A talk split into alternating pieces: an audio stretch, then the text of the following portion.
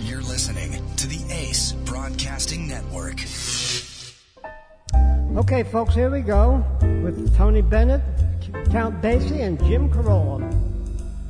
City sidewalk, busy sidewalks, dressed in holiday style. In the air, there's a feeling of Christmas.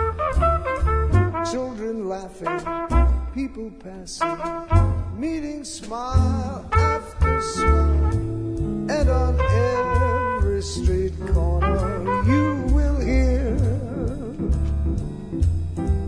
silver bells, silver bells.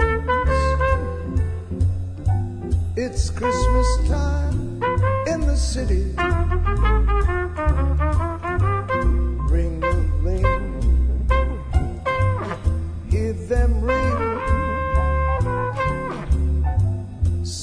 It will be Christmas Day.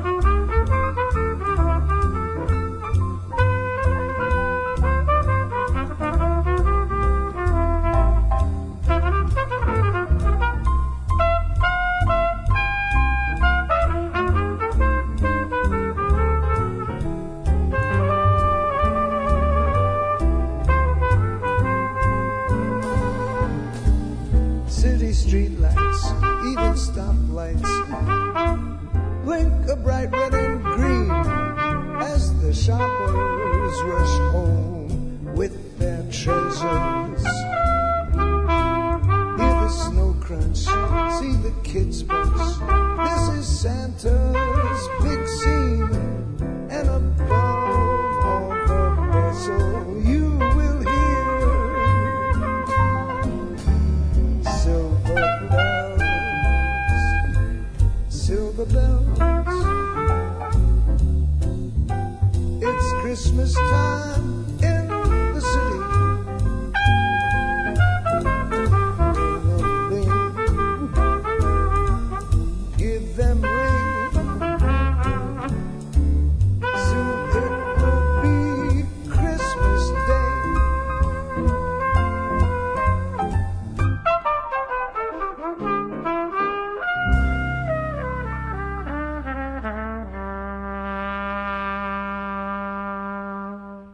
Okay, welcome, podcasters. This is our 17th.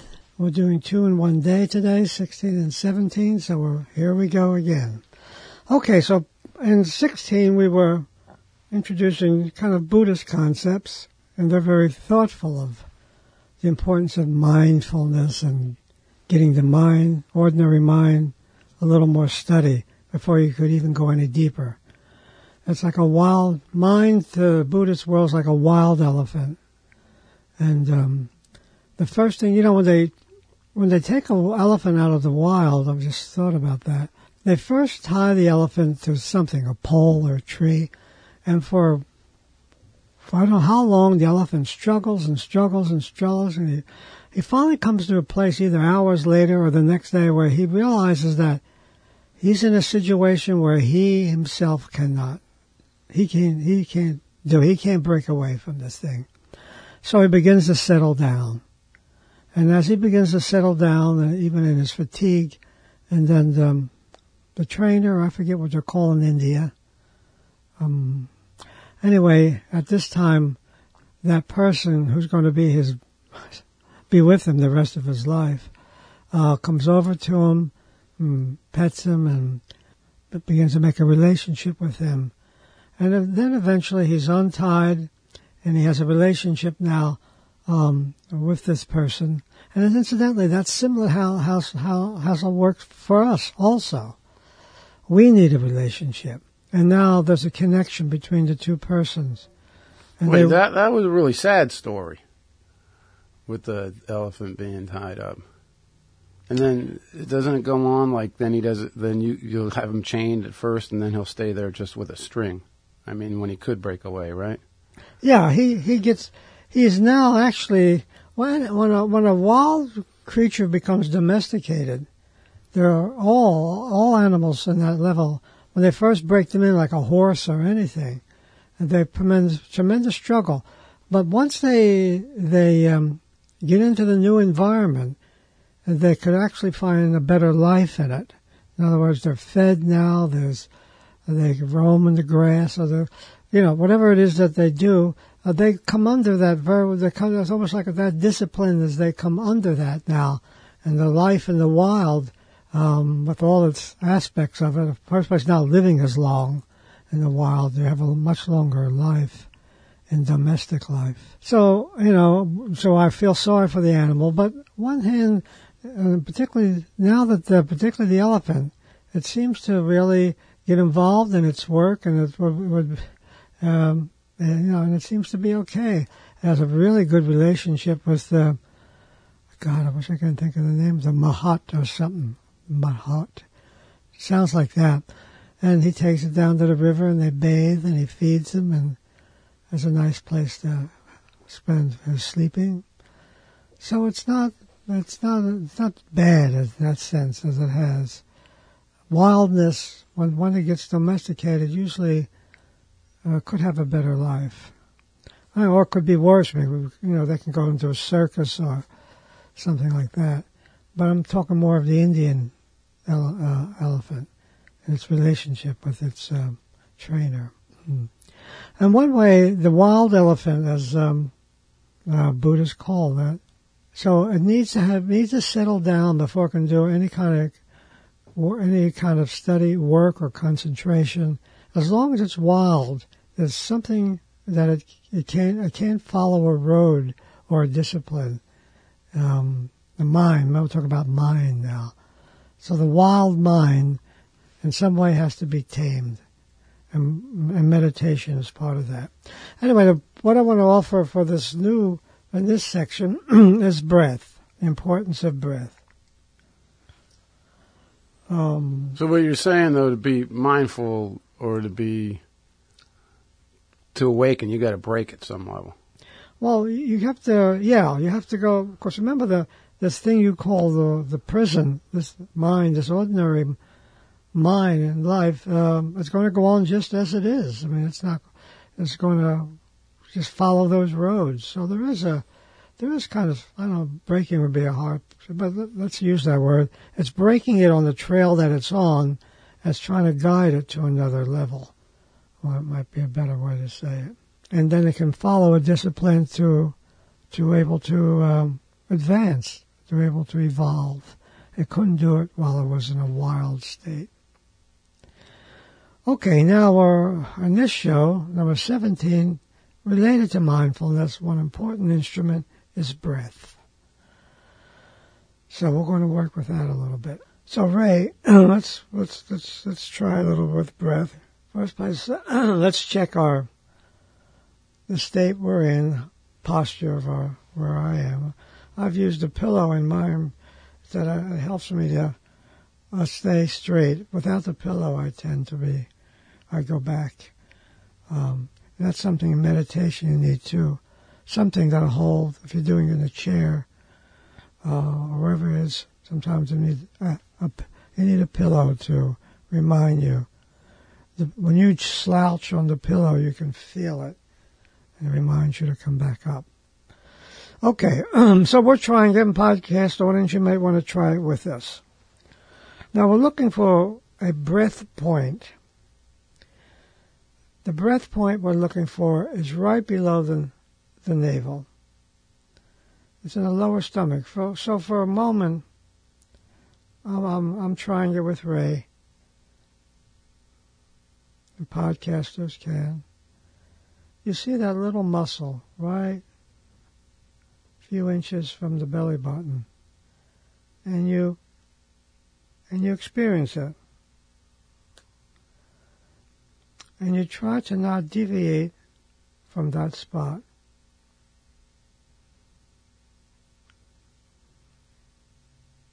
So for a moment, just locate the spot and feel the breath. The in breath and the out breath, very naturally. You can feel how the abdomen rises and drops.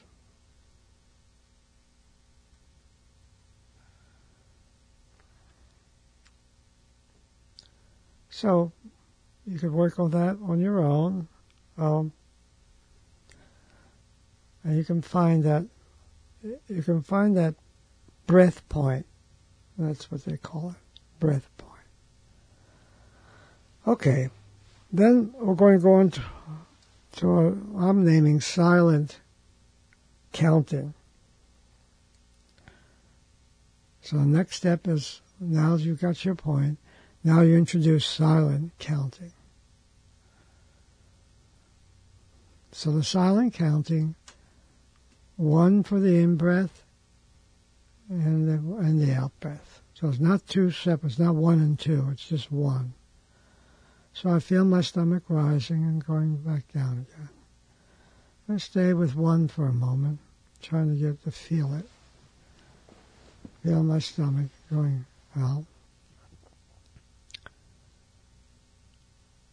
And certainly those that are trying to beginning meditation could start with this too. One. And when I think I've had the breath point, and I feel the in and out breath is one, then I can go to two. In and out for two. And so on and to take it to 10.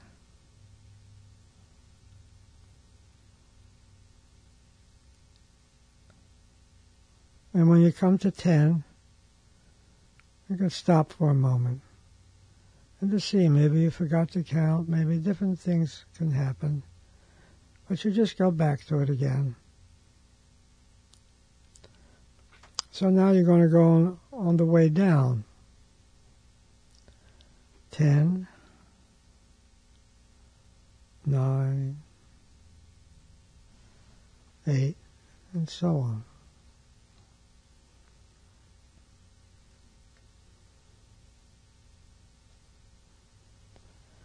Till you reach zero. So that's called silent counting.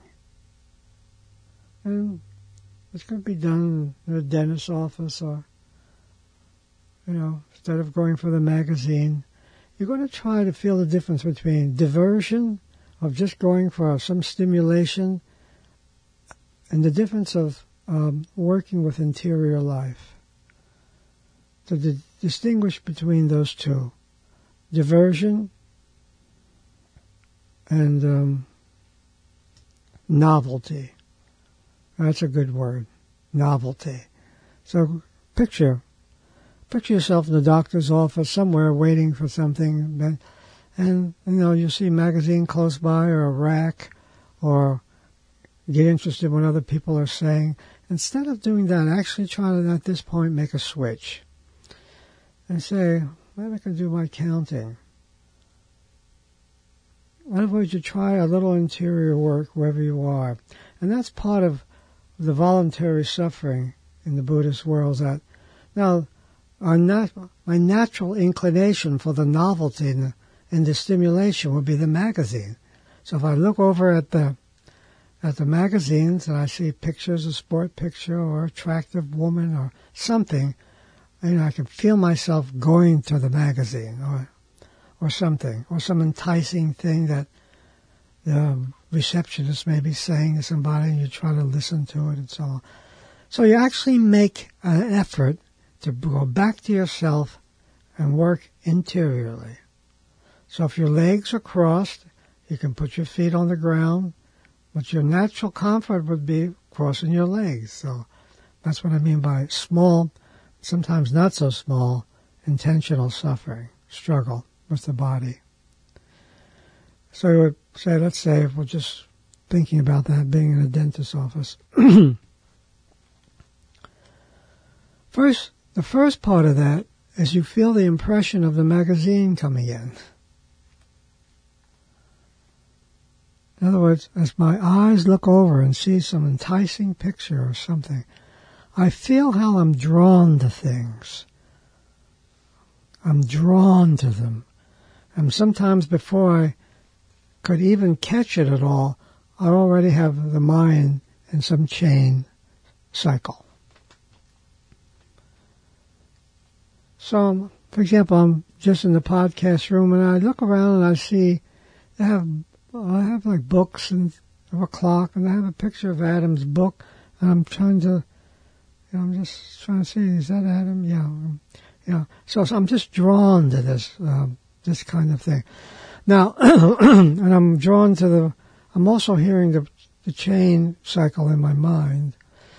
So I gently just stop and come back, look away from the magazines or in this office the the book, and um, and I might check my body, see what kind of my posture is. Then I might take my hands uh, and just put my left and my right hand. In the meantime, there's talking around me and music and different things that could happen in, in a doctor's office or a train station. So you hear that, but you try to stay, or you go back to that um, breath point. Meantime, trains could be going by and all kinds of things. You go back to that breath point, and you could do the counting. So wherever we are, we're making an attempt to move away from just what allures us to interior, almost like intentional suffering, um, because we don't particularly want to do it. Anytime you change your posture to adjust to um, not just a some lackadaisical or just comfort, um, it's it's a form of work. Any adjustment. I mean, something in me became awake, so I made the adjustment.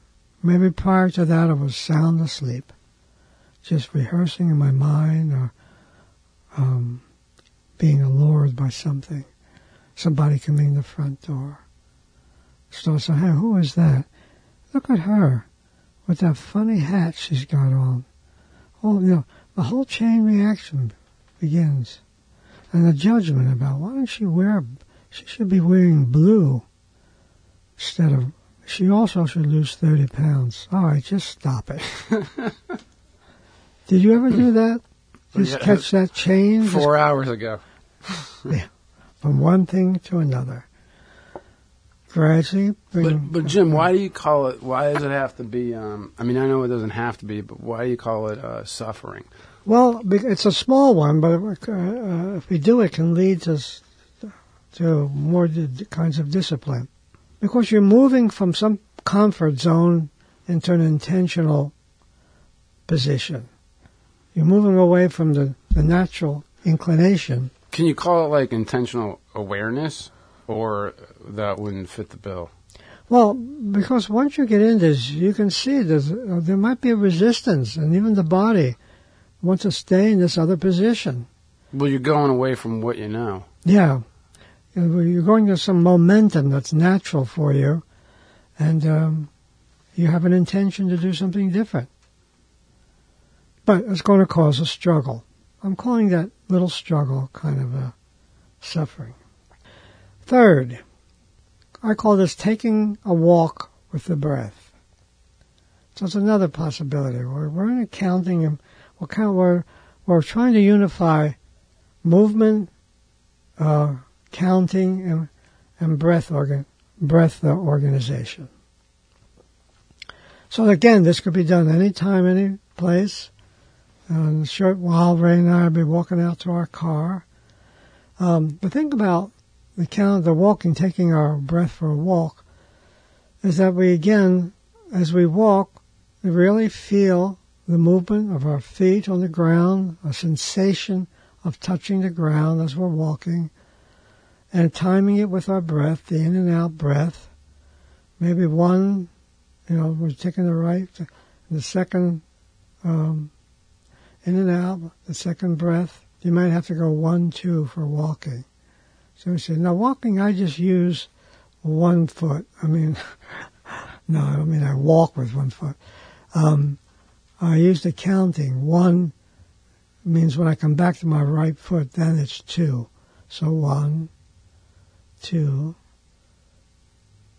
three, um, and I may uh, and, and to uh, um, synchronize the breath as I come to the next number.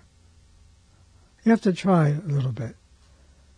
Of course, there's different speeds of walking. Usually it takes us a slower walk. But if you want a faster walk, you can do it too. You still need to feel the sensation of your feet on the ground and synchronize it with your breath. And that Do you do this wherever you go?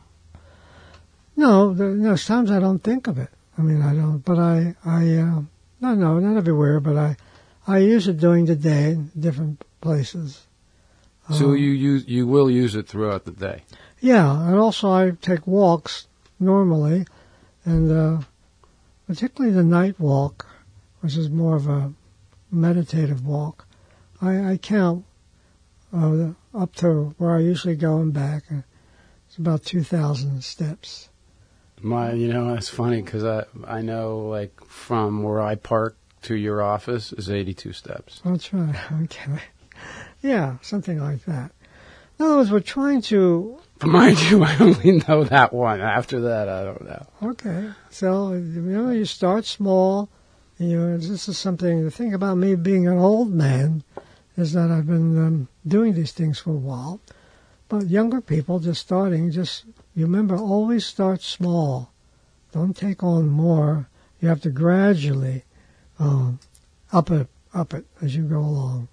So you might want to take just like a hundred steps or something, and um, say I'll count, you know, for a hundred or something. Uh, you have to always judge that. You know, you're not.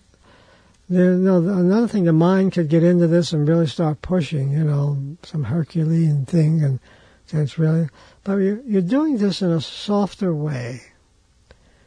Um, you're just realizing something, and you're going back to it. Realizing I should, I lost my intention, and now let me come back to it. You're not uh, being abusive to yourself. In, in, in meditation as well, you leave it something, get into some fantasy, and you just gently bring it back to yourself.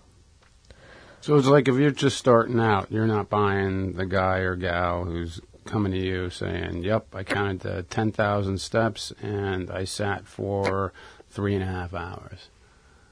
Yeah, I mean, I just, uh, uh, it's not, it's for your own, you know, people want some feedback, you know, I'll, you know, I'll, listen and, or the world, we need, we need that. I'm saying if you do do that, you're you're you started off on the left foot.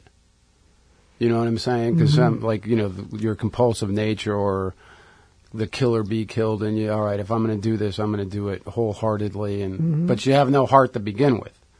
So you, you think you're doing something, but it's actually more of part. If you catch it, right. But the main thing is if I catch it, oh, okay. then I've been, the wake and sleep goes back and forth. If I have an aim to do that, and I realize, you know, something else got involved, whatever it is I need to see, seeing is the big important thing. I see what's happening. Not criticism, not judgment, not abuse, seeing. Seeing itself. The mind doesn't believe it. But seeing itself is a unifying factor. And um, particularly in a quiet situation, but in general, seeing. Seeing is a unifier, consciously using my attention in that way. Okay. Um, You know, when you Yeah. say it, when you say it, like when I see you or, or here, and when you say these things, You know, as far as you know, the novelty and what you're drawn to, and diversions and so on and so forth. I mean, that's where most people live. I mean, that's where everybody lives that I know, pretty much. You know, I mean, I, I don't, I don't run into ma- many people that are in the work or doing work, and when you explain, you know, different ways or possibilities to glean something a little different, um, it sounds so readily doable, but but I know the struggle that I have with it all the time. I mean, it's not it's not easy, you know. No, no, this crossover, of course, is not going to be easy. And I'm doing the same thing too. I'm going in and out of it. It's just that I've been, I have the experience of doing it for a lot of years.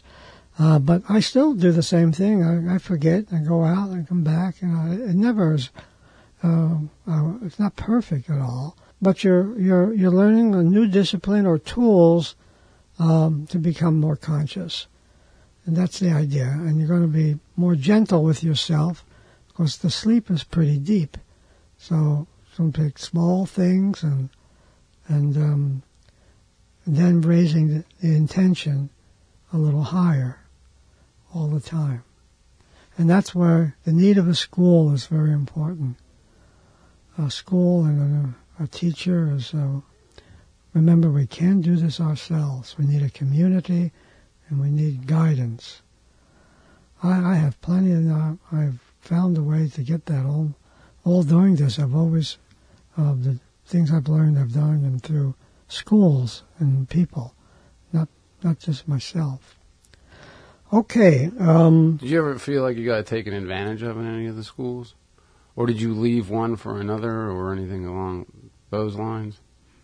no, I don't. No, I don't feel I was taken advantage of. Um, I mean, did you always have a discerning eye? I mean, because you you know, you know, like the Moonies and all that kind of crap. You know, you hear a bunch of stuff about other schools and other things, but how do you cipher that out? yeah, well, I, I, I fell into them. They're like quicksand. When I was young, I, I, uh, I was into Scientology for a little while, and uh, How was that? Yeah. See, the difference is they have they have something there that they work on certain disciplines. Um, but the thing is, when the state I was in, it almost didn't make any difference. I wasn't looking to do anything to do with any real coming up against my sleep. I didn't believe I was in. There's something that had some interest, but um, I I couldn't. I don't have any. I didn't have any discipline, so I just went in and out of them. When I got bored with them, went into something else. It took quite a while. I had to go through, you know, three or four of them before I hit on something that. Uh, so there's, you know, we can't. We're not going to quickly convince this mind about things. That's why we have to start off very small and realize everything comes from the sleep mostly. So even our takes on things and so at the very beginning, we don't really know. We have to be in that state of not knowing, and um, to get uh, help from someone who's in a little different place that has been through it. Okay, uh, now sensitivity body, uh, number four. Say it again. Sensitivity, sensitivity to the body with breath. So, another part to add to this down the line is that as I do the counting and I start from the breath point, I also feel my body, a special attention to my body, a sensation in my feet, sensitivity to the body. I feel a sensing in my body. I can feel that. Sometimes one sitting in an office or one is just waiting or something, you can um, have sensation in your right hand, for example, that you put a attention, concentration, and just into your right hand as you're sitting there. And feel the sensation of that. Or even going through your body, head, arms, limbs, just as using the count, the breath, the breath and the counting exercise from one limb to the next. And you feel the sensation of that. Okay, um, we're coming down to the end of our 17th. 17th, right. Um, a line that should be with us. What is my situation in the Hmm. moment? What is my situation as we sit? Let's say we're using that dentist office. As I sit there, what am I supposed to be doing right now? What am I supposed to be doing right now? Well, that line is with me. So as I sit here coming to the end of the podcast, I think that line, what am I what am I supposed to be doing now? How was this half hour? How there was I? What am I supposed So touch my situation, the room I'm in, the moment I'm in, and what what am I to do right now? Because eventually the idea is to raise everything, to bring something to the light.